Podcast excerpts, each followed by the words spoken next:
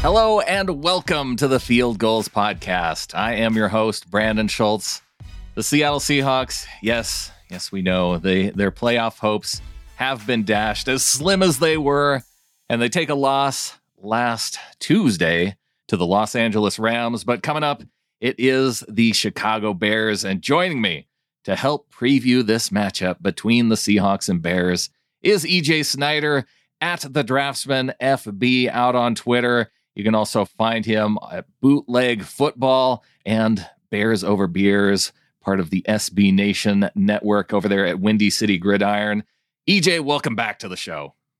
Hey, thanks for having me. We got a we got a clash of the Titans. We got to talk about it. What now? The clash? What the, yeah, this the, this no. these two teams? You just told no. me when I was on Bears Over Beers that that it was a matchup of bad teams, and I it feels weird to hear someone referred to the Seahawks as a bad team, and I can't argue with it. No, it is it is rare territory for you in the Pacific Northwest. You have been uh, well spoiled uh, by Russell Wilson and and some excellent results over the past really ten years.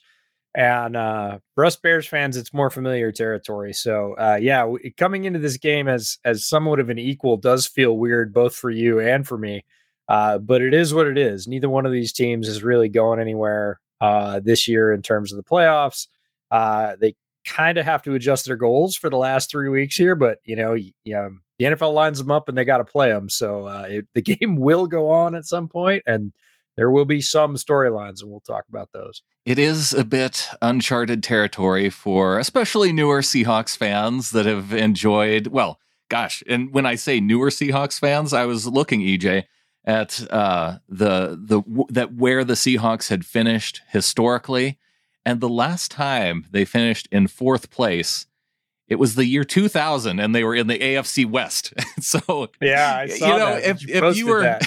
yeah, not even the same conference. Uh, yeah, it's been a while. Like that, and that's a good thing. Like the Holmgren years back when I used to have season tickets, like they had success. They had they had up years and down years, but they, you know, they were not bottom feeders. No, and it is strange territory, especially with Russell and Pete in place. That's been the core that's kept them, you know, above five hundred and and largely every year in playoff contention, really. And to have the wheels fall off by midseason, the stretch with Geno where Russ was hurt and and everybody was like, oh, this is what it would look like if Russell wasn't here. That's that was a sobering wake up for a lot of Seahawks fans who, you know, have been fans for quite a while, ten, fifteen years. They've never seen it.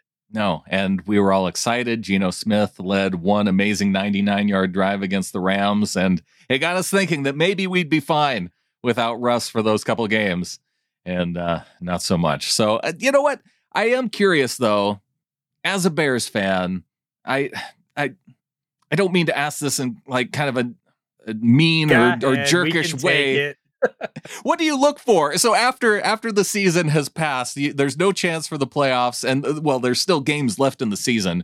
How do you operate? What do you look for with your team in the final games of the season? Yeah, it's funny. We've been focusing on that on Bears Over Beers for a couple of weeks now, really almost a month, because you do have to do it however you can do it. And I know that sounds like a cop-out, but as a fan, everybody's here for a different reason. Some people are just rooting for the laundry. Some people it's the hometown team. Some people it's a favorite player that's come to that team, and that's why they watch.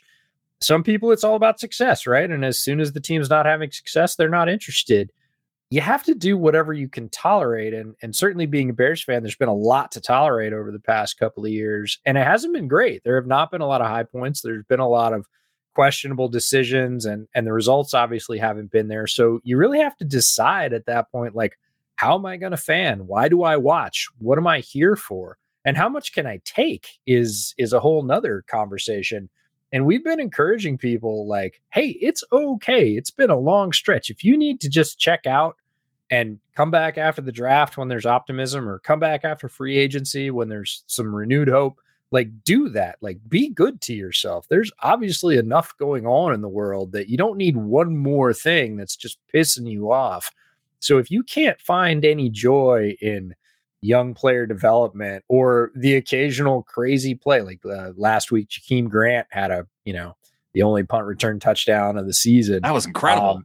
Um, it's a great play. Like, if you can't find joy in that, if that's not enough and you just find yourself being pissed or sad after every game, like, take a break. And people really responded to that. There's a lot of folks that popped up in the comments and, and, you know, reached out to us on Twitter and said, hey, that it felt like permission, right? It felt like permission to just watch the parts I wanted to, or if it got really bad, to turn it off and go back and watch it later when I maybe, you know, already knew the outcome.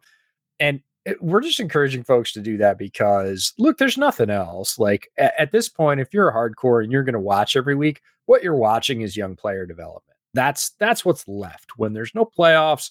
Um, you know, in Chicago's case, the coach is most definitely gone. The G M might be gone. That's the sort of remaining intrigue. Um, but it's about, let's not mince words. It's about Justin Fields. Like, the Bears haven't had a quarterback in forever. They have one now. It's about watching him progress. And there are several other young players that we'll talk about that you really want to see them get reps on tape at N F L speed against, you know, competition, whether that team's checked out or not. Um, it's still better than training camp. It's still better than against their own team, and see if you have anything, because those are going to be real question marks for whoever comes in as the head coach. What holes do we need to fill? What do we have? Where do we need to spend? What can we count on? And, you know, these last three or four weeks are really important for those players. Um, Bears are going to have a ton of decisions. They do not have a lot of guys signed. Um, they don't have a ton of cap space. They don't have a ton of draft picks. They, They're going to have to be pretty judicious with their resources. They're probably still not going to be able to fill all their holes, but that makes it even more important. Well, coming up in this game against the Seahawks, what should Seattle fans expect from your young quarterback? Yeah, well, it really depends on how much protection he gets. And the offensive line has been much maligned this year, and rightfully so. Uh, they've had a lot of transition. Uh, familiar face to Seahawks fans, Jermaine Ifedi has played a lot of meaningful reps for the Bears, and and most Seahawks fans. Wait, will what? Con- I, I'm looking at our lads dot com at the depth chart, E J, and I don't know if maybe it's a Bears fan that actually drew, drew this up, but I see Jermaine Ifedi as the fourth string right tackle. Yeah, now, but uh, in the middle of the season, he was a starting right tackle. Okay. Uh, and he got a start at guard as well. So he's played, he's not playing now because the younger tackles are coming on. Peters uh, came off, famously came off a fishing boat. You know, they let go of Charles Leno and they thought Tevin Jenkins, their high draft pick, was going to start. Turns out he had a back issue, needed surgery. So they made the literal emergency call to Jason Peters and said, hey, we know you're, uh, we know you're not busy right now. Will you come play left tackle for us? And he did. He took the call on a fishing boat. Showed up completely out of shape, and within two or three weeks was dominating because he's just that guy. He was their best player on the offensive line throughout the season. He got hurt two weeks ago. Tevin Jenkins came in. Tevin Jenkins is slated to start this game against the Seahawks. And, you know, he looked much better in his first real start, not coming in and replacement and injury uh, this last week. His pass sets look better. He's got great power. He's got some penalties to clean up, but uh, he was encouraged by that. And he looks to be, you know, a good player and a piece moving forward. Larry Borum was on the COVID list uh, last week, so he didn't play. He's the right tackle, um, came out of University of Missouri, fifth round pick, has looked pretty good. Really good as a run blocker, not great as a pass blocker. The interior has been a mess. Um, Cody Whitehair, a guy that got signed to a big second contract in, in Chicago and, and has played all over for them, has played center, has played both guard spots, has been quietly terrible this year. I don't know if he's nursing an injury. I would say he probably is because I don't think a guy falls off that hard that quickly without it. I would not be at all surprised if we see one of those postseason, oh yeah, I'm having three surgeries, you know, announcements from him. But he's been really bad. Sam Mustipher, a U D F A from Notre Dame, is, uh, I don't even want to say holding down the center spot. Like, he's playing the center spot, but he's had a lot of struggles all year. He is, in my estimation, not a starting N F L center. He has not been able to deal with power very well. Um, and every week in the N F L, there's a guy with power on the inside. It's not just like, oh, well, he didn't do well against Ndamukong Suh, or he didn't do well against Vita Vea, like when, you know, when they played Tampa. No, he hasn't done well largely any week they've played. Um, they need an upgrade there. And then James Daniels is the sort of other, I'll say, bright spot on the line, player out of Iowa, playing the other guard spot.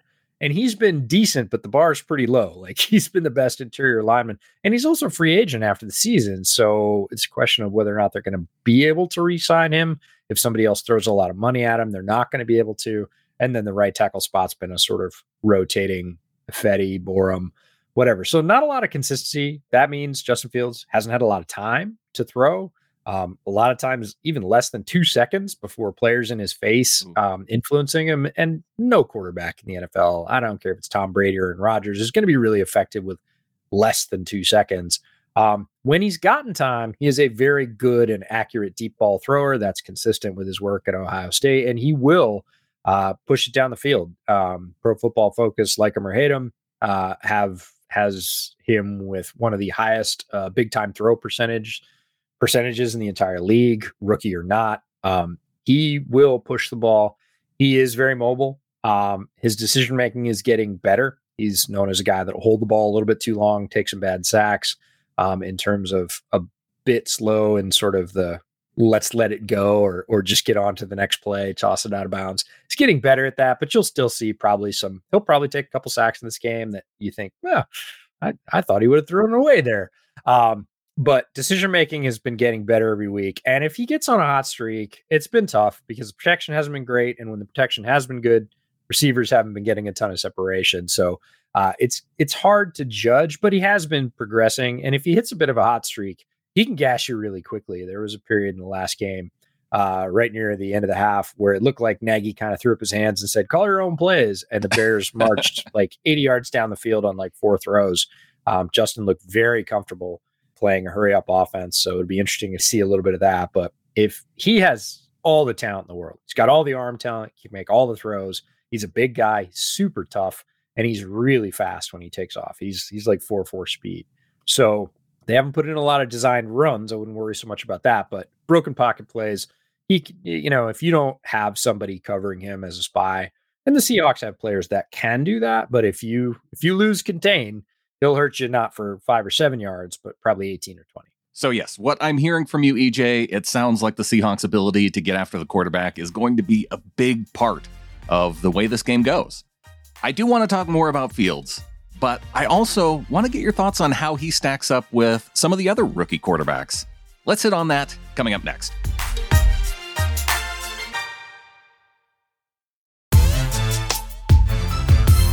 Talking to E J Snyder of Bootleg Football. And E J, because you are part of a show that covers the entire league, I, I kind of want to get your take on where Fields ranks out among his peers of this rookie class. Yeah, for sure. Mac Jones has been the best, and that largely has to do with the fact that Mac Jones is good and solid, and we said so before the draft, but he also landed he went to the right place. Absolutely, he absolutely landed in the best spot, and landing spots for young quarterbacks make so much difference. We're seeing that with the number one overall pick. Trevor is in Jacksonville and struggling terribly because they have not been able to put together a coherent plan. Urban Meyer's out as their coach. Trevor showed some promise in the first five or six weeks. He had flash plays every week, not a ton of them, and didn't have consistent success, but made plays that let you say, oh yeah, he's, he's got the talent. We just need to put him in the right spots. And then the whole Jacksonville thing kind of fell off the table. They weren't playing their best players. Um, the offensive scheme looked uh, disjointed at best, and a lot of people are sort of questioning Trevor Lawrence. I'm putting that grade on hold just as an incomplete until you sort of get a competent coaching staff and, and offensive program in there. He's a very talented quarterback. He'll do fine. He looks terrible this year. Um, not really his fault. Mac, great. Justin Fields, we talked about it, up and down. Um, Matt Nagy, certainly no offensive genius. Uh, his offenses have been consistently ranked in the bottom third of the N F L. They are ranked in the bottom five spots um, of teams this year in the N F L. He, he, he just hasn't been able to put together a solid offensive program. So it's a bit the same for Justin. It'll be a little bit of next year. Let's see. Let's see what he does when he gets with a new coach that has a maybe more coherent program for him.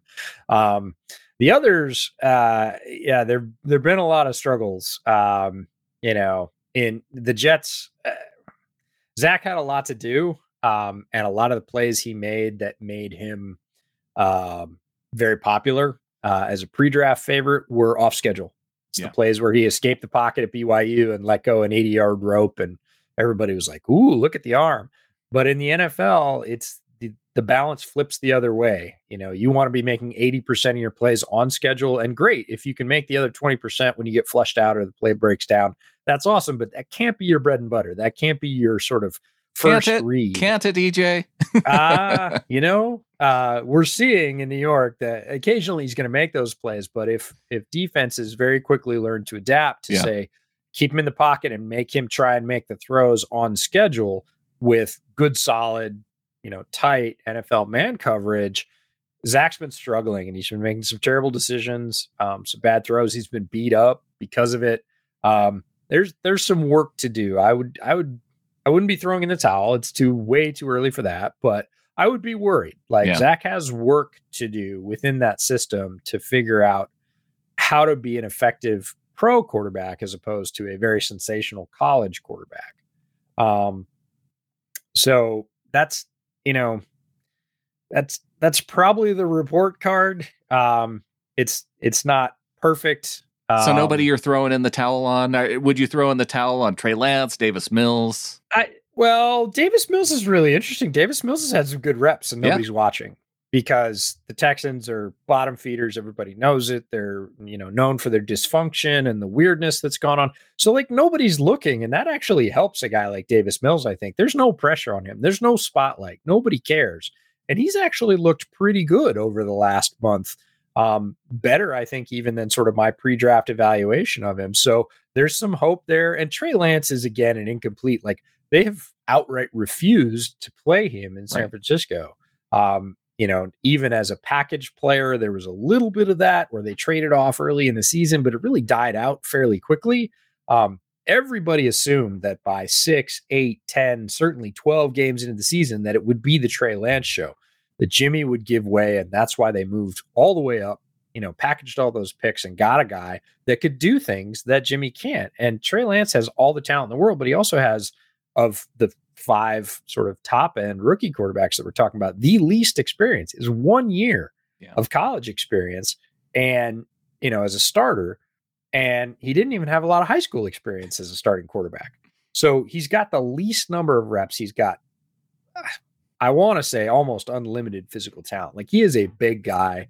When he takes off and runs, it reminds me of a guy like Steve McNair, who had real talent running the ball. And he's got a better arm than Steve did, uh, you know, early on in his career. Like, McNair had a great arm, but he was not a polished passer coming out of Alcorn State. Like, Trey is a better passer at this point, um, even though he has a lot of work to do. And that's a, that's a sort of scary place to start with a guy that was, you know, an N F L Uh, you know, Pro Bowl, multiple time Pro Bowler. And, and sure. you know, I think he made All Pro. You know, saying that you're at that level as a rookie and just need experience is a pretty good physical skill set to start with. So I'm not ready to write off Trey Lance, but I also can't figure out. Um, there's a lot of personnel decisions out of San Francisco I can't figure out. The whole Brandon Ayuk thing um, earlier in the year was very confusing to to both of us on Bootleg Football. He's he's a superior player to guys they were running out, but people said doghouse. People said this. Um, you know, now and then he's, he's kind of turned it on these last few weeks. Oh yeah, absolutely. Won the game two weeks ago. Um, so the the Trey Lance thing fits in that category of, hey, you got a guy that's very talented. He's going to need some reps. Like, you're still thinking that Jimmy gives you a better chance to win. Oh, okay, but you know, it makes grading a guy like Trey Lance. He he basically hasn't had any functional reps. Yeah, yeah. It makes me wonder if making the playoffs is actually a good thing for the Niners organizationally. Yeah, well, they look to be able to do that. They have turned it on. Oh, they're yeah, they're locked in. It feels like now. I mean, yeah, they're. I mean, it feels to me like they're the Kansas City of the N F C, right? They're a team that struggled early and then figured it out and has been pretty solid since they figured it out. Kansas City's been the same way. They had a very rough first six weeks. And everybody kind of started to write them off and say, hey, is this year that Chiefs aren't going to do anything? And then, you know, they got Melvin Ingram on the edge. They they kicked their best rusher and Chris Jones inside. Suddenly everything worked on defense. They started shutting people down. The offense kind of got its legs underneath it. And they've been solid ever since. And quietly, San Francisco, not to the same. Yeah, I wouldn't uh, put it. I, th- I think you're going a little over the top with the Kansas City uh, comparison, but I, I, I understand the p- point look, you're trying to make. Look at the record. I know, I know you don't love the Niners, and it's okay. Let me have my sports hate, E J. It's fine. You can hate them all you want, and that's that's fine. There's a lot to there's a lot to dislike about certainly the, the way they handled the first part of the season, but they're they're definitely on a roll now. And I'm with you that making the playoffs might not be the best thing for them. People were saying that about the Seahawks too, going into the the last few weeks of the season, just based on you know the the way we've kind of see this team trend downward with Pete Carroll, with Russell Wilson, and kind of that idea that, well, if if you're going to make this run at the end of the season and squeak into the playoffs, then maybe there's no problems to fix. And I kind of have the opinion of, man, if you if you couldn't see the problems over the course of the season, and then you just d- put the blinders on because of a few good games, then you know, you've got other organizational issues. Uh, I, I think you can still hold on to those problems that you need to fix once the offseason comes around. But with, with this game coming up, I am curious if the Seahawks, because I, I don't think they'll take that same approach. I, I don't think that they'll allow. I mean, Bobby Wagner's not going to sit down and and allow you know, Jordan Brooks to to take over at middle linebacker for the rest of the season unless you know there's an injury. I, I just I don't know where those instances would be to where they would look to play some of those younger players, apart from maybe what they've already been doing with playing Darryl Taylor over Carlos Dunlap. Yeah, and I I feel like based on the playing time, and you and I talked about this a little bit while you were on Bears Over Beers, that Dunlap, you know, it was, again, a weird sort of playing profile in terms of, you know, he came back a little bit earlier. He was available, and they just didn't start using him. Um, obviously, he exploded versus the Rams. Some backup talent, um, some pent-up energy. Comes away with three sacks, but it really feels like Seattle is one of those teams with conviction about playing their guys, and they believe that Taylor is the guy they want having those reps and the guy that they're going to have going forward. And he's showing promise. Like, he's leading the team in sacks. He's shown athleticism to get outside. He had a great hit, you know, outside the numbers that we had nominated for bootleg shot of the week this yes. week. Yeah, that's um, a good one.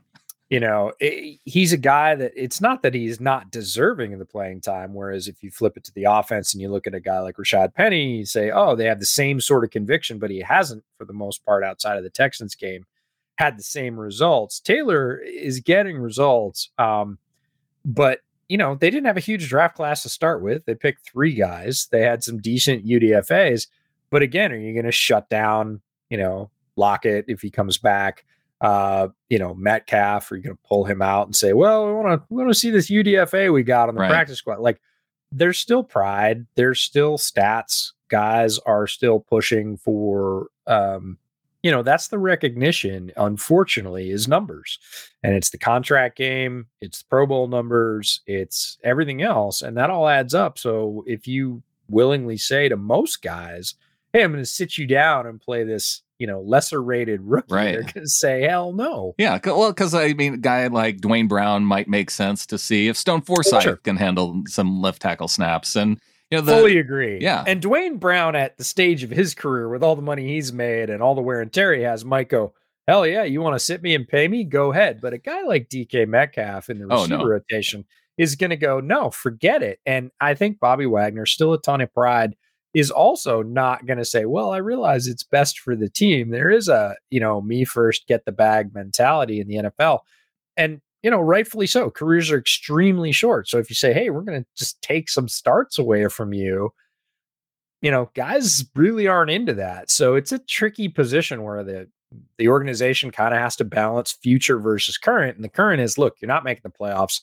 You probably are going to have some organizational changes in the offseason we could use to know what we have in these players. But, you know, established vets are going to say, get it in practice, get a, get away from my reps. Like, these are mine. Yeah. Something to watch how that's managed for sure.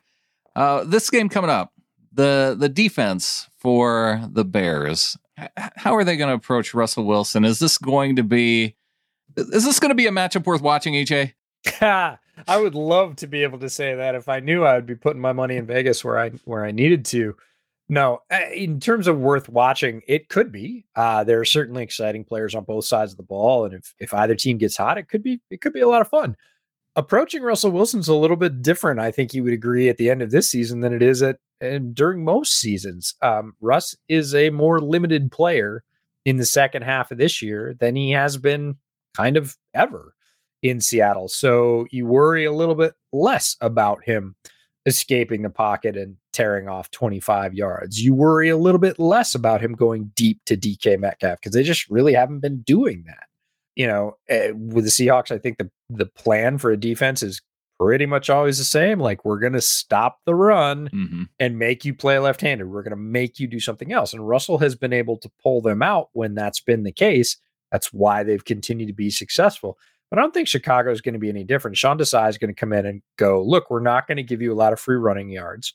Um, Roquan Smith's having a great season. Um, Robert Quinn's having an excellent season rushing the passer. Might break Richard Dent's single season record for sacks.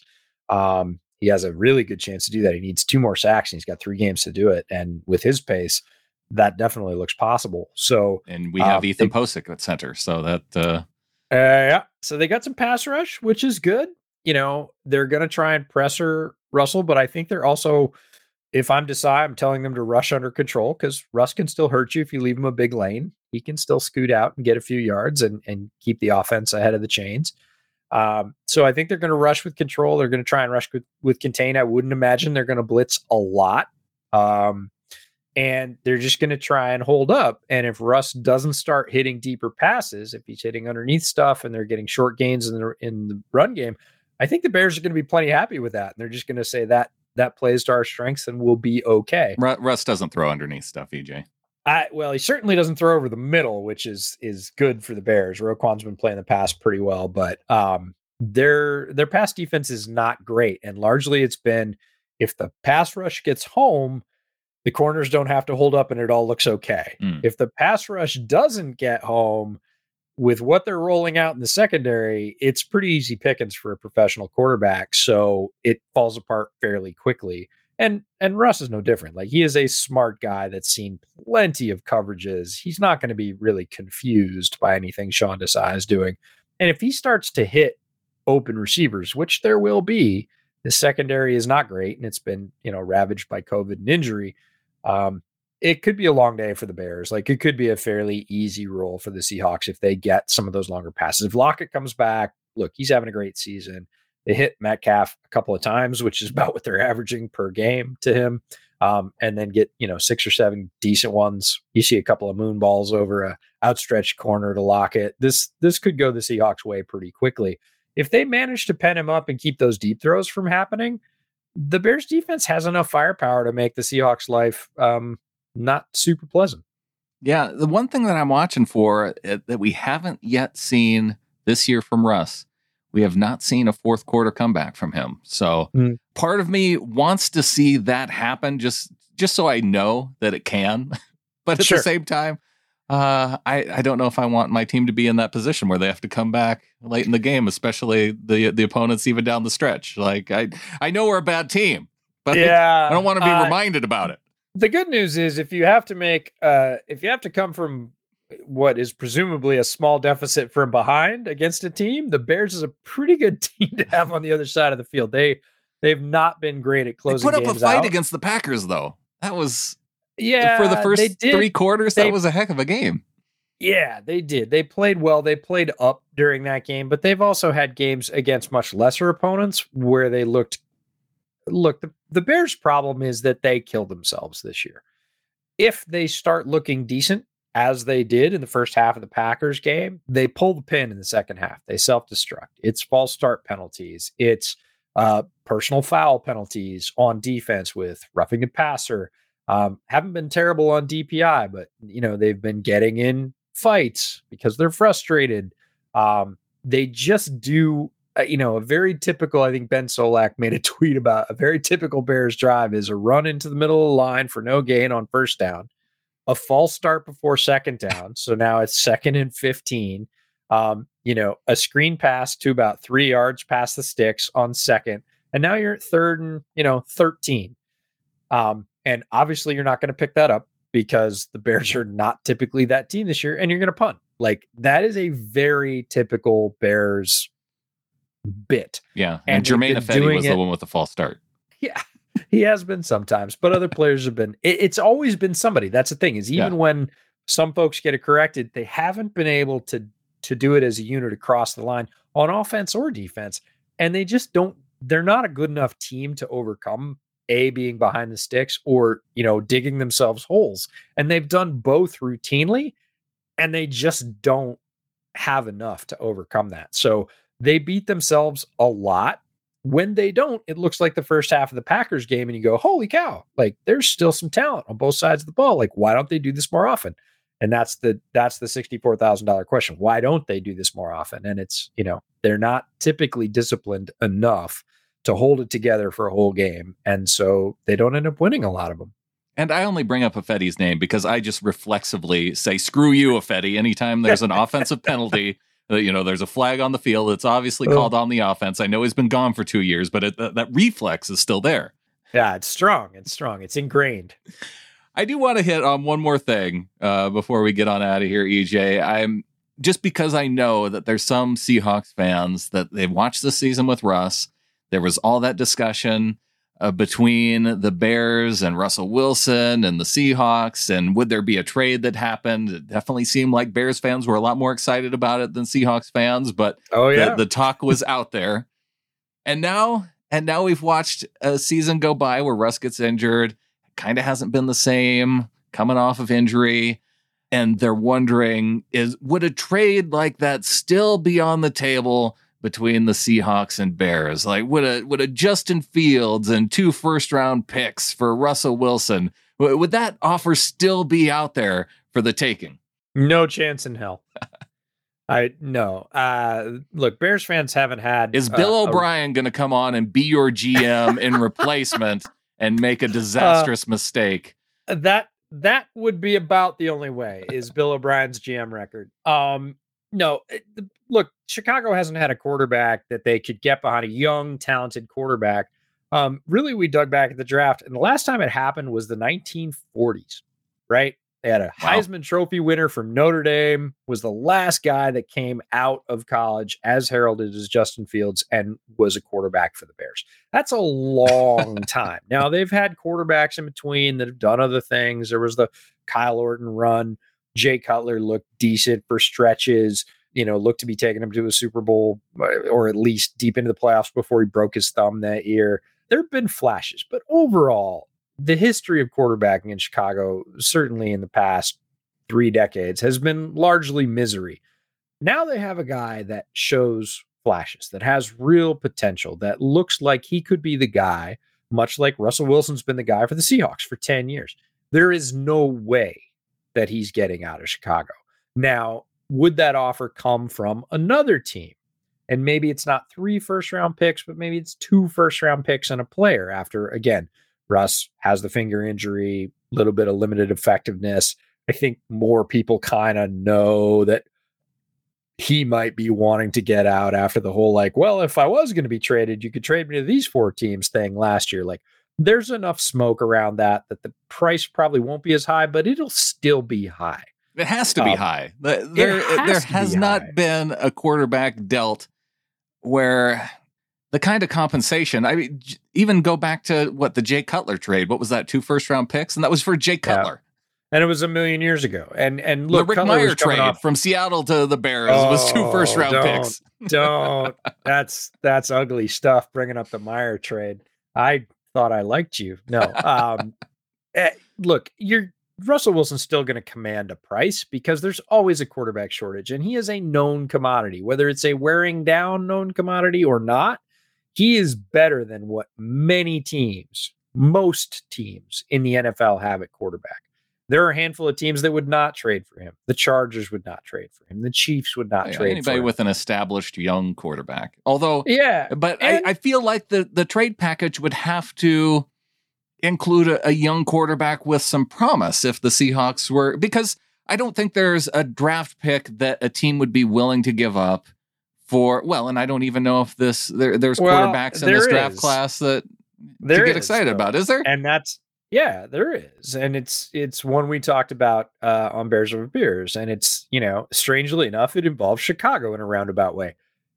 The Giants, as bad as they've been this year, the pick they have from the Bears, which is the one they gave up in the Justin Fields trade, is actually worth more than theirs. Okay. So right now the Bears pick is fifth overall if the season were to end today, and the Giants pick is sixth. So you've got a you've got a fifth and a sixth that a team like the Giants, who could be moving on from their quarterback, have in their back pocket. And if they're willing to give you two picks inside the top ten this year, hmm. you could do some things with that, because you could either keep those or you could bundle them if there was a guy you wanted to take one overall. And there really isn't. And that could be to the Seahawks' benefit. They might not need to bundle those picks because it's it's pretty likely that a pass rusher is going to go one. Pass rushers might go one, two in this draft. And then, of course, there'll be the top offensive tackle that somebody needs, and maybe the top quarterback, and maybe top wide receiver, possibly even a safety guy like Kyle Hamilton out of Notre Dame this year. But you could stay at five and get a quarterback. It's maybe the second quarterback off the board, which is not typically the way it goes in the N F L draft, and not have to pile a bunch of other picks together, still have another pick. That could be a way for Seattle to restart. Right. Because I don't think anybody's bundling a Justin Herbert. Right. If you've got one, you're not giving them up, especially if they're young and under. Oh, under yeah. Contract. And I wasn't expecting anybody of no. that. Uh... So what you need to do is get enough picks to go get your own guy that can replace him. And yeah, you'd like somebody in the interim that, you know, a guy like a Drew Lock that could take some snaps and get you through a season if the guy's not the guy you draft is not going to be ready. But really, if you're trading Russell Wilson and starting over, you're looking to accumulate enough draft picks that you can go pick your own guy. Yeah, and gosh, if that happens, I I don't see Pete Carroll being the guy to be around That's for the rebuild either. Layer. So it's yeah, we're we're getting down a rabbit hole here. But I I just I wanted to get your take on that, just because sure. I, it was it was the discussion point, and yeah. um, because I, I think just as fans, you you think of. Well, even the media, national media shows, they come out with these things of, oh, well, who says no to this deal? Uh, and they yeah. come up with some ridiculous trade scenario that obviously a fan of one of the teams is going to say no to. And it gets a whole it gets one side of the fan base all fired up that, oh, this could actually happen. Kind of like no, Russell Wilson going not, to the Bears last Chicago. year. Like Justin Fields shouldn't even really be in Chicago if we're talking about probability. Like, yeah, enough. we talked about how he cast. should be in San Francisco. There's Last a cascade season. of things that happened, and they all had to happen. And if or if Denver, one of, or yeah, and and if one of them hadn't happened, Justin Fields doesn't end up in Chicago, and that's actually most likely. If you reran last year's draft a hundred times, no chance. I'd be hard pressed to say that Justin Fields ends up in Chicago once more. No, he'd be going like, to Denver. I, he'd, be, he'd going be going to, to Denver, Detroit. He'd be going. To he'd, Carolina, be going yeah. he'd be going anywhere else, right? And so. It's highly unlikely that he ended up in Chicago, but he did. Through some miracle, he ends up a Bear. There's no way they're letting him out. They this isn't a, a franchise that, you know, like the neighbors up the road that have had thirty years worth of Hall of Fame quarterbacking in a row. Like, it's the exact opposite of that. And you get your first look at what a real quarterback looks like that could carry your franchise into the future. Nah. You yeah, but why why have a potential Hall of Famer, E J, when you could have Russell Wilson? Ah, you know? uh, we'll see. You know, again, last year would have taken it in a heartbeat because, again, looking at the draft, you're saying, no nah, way, no way getting, you get it at ten. We're not or, getting that yeah. guy. So, you know, again, bird in hand, even if it's three first round picks, if you're going to give me last year's healthy Russell Wilson, we would have taken him for sure because, again, there was a huge void. Fields comes in, the entire landscape changes. Well, E J, really, thank you for coming on and uh, looking ahead to this game, kind of looking ahead to the offseason. I know you and I, we are going to be looking ahead to the offseason here in a few weeks. Probably come on, talk Senior Bowl here in a few weeks. So looking forward to that. Looking forward to talking draft with you leading up through this offseason. Always appreciate you coming on. If people want to find your stuff and uh, check it out, where do they go? Yeah, Twitter's the first place, at the Draftsman F B. Where most of my stuff goes. Of course, Bears Over Beers comes out every week. That's off Windy City Gridiron, S B Nation Podcast Network. And you can always find me at Bootleg Football. Head to YouTube, type in Bootleg Football. That's my show with Brett Coleman. We do review of the N F L every week. Look forward to the games to watch. And we will be heavy into draft prep. Uh, just got my Shrine Bowl credentials today. Um, Senior Bowl credentials should be right behind that. So we'll be at the college all-star games. We'll be doing mock drafts and player ranking lists, all that good stuff. So plenty, if you're into that side of the N F L, to check out. Looking forward to checking it out. Thanks once again to E J Snyder of Bootleg Football of Windy City Gridiron. Head on over there, check out my appearance as I talk Seahawks on the Bears Over Beers podcast. Had a fun time chatting with E J and J B. Also, head on over to field goals dot com. A lot of content up there, starting with the Pro Bowl picks for the Seahawks. Bobby Wagner, Quandre Diggs, the only two Seahawks to make the twenty twenty-two Pro Bowl. Who are your snubs? You can sound off on that over at field goals dot com. I know Stan Taylor, based on his article, thinks that Jordan Brooks got snubbed. And in the news, not really news category, Mookie Alexander keys in on Russell Wilson's statement that uh, he admitted he definitely wasn't one hundred percent returning from injury. Yeah, Russ, we did all see that. Also, Mookie's got the article on how, with the Seahawks, it's not just one bad season. And take a look at that and let us know what you think, how you're feeling, because there is going to be a lot of talk about that this offseason. A game preview from John P. Gilbert, the Jermaine Ifedi and Bruce Irvin revenge game coming up on Sunday. We'll see how that plays out. I, I don't know if we're going to see a lot of Ifedi or Irvin, but maybe a Jimmy Graham revenge game. Maybe we'll get some of that. Want to wish everyone tuning into this show a Merry Christmas, Happy Holidays. Thanks for being a part of this throughout the season as we close in on the end of this twenty twenty-one campaign. We'll have more to talk about coming up in a few days. And so until then, go Hawks.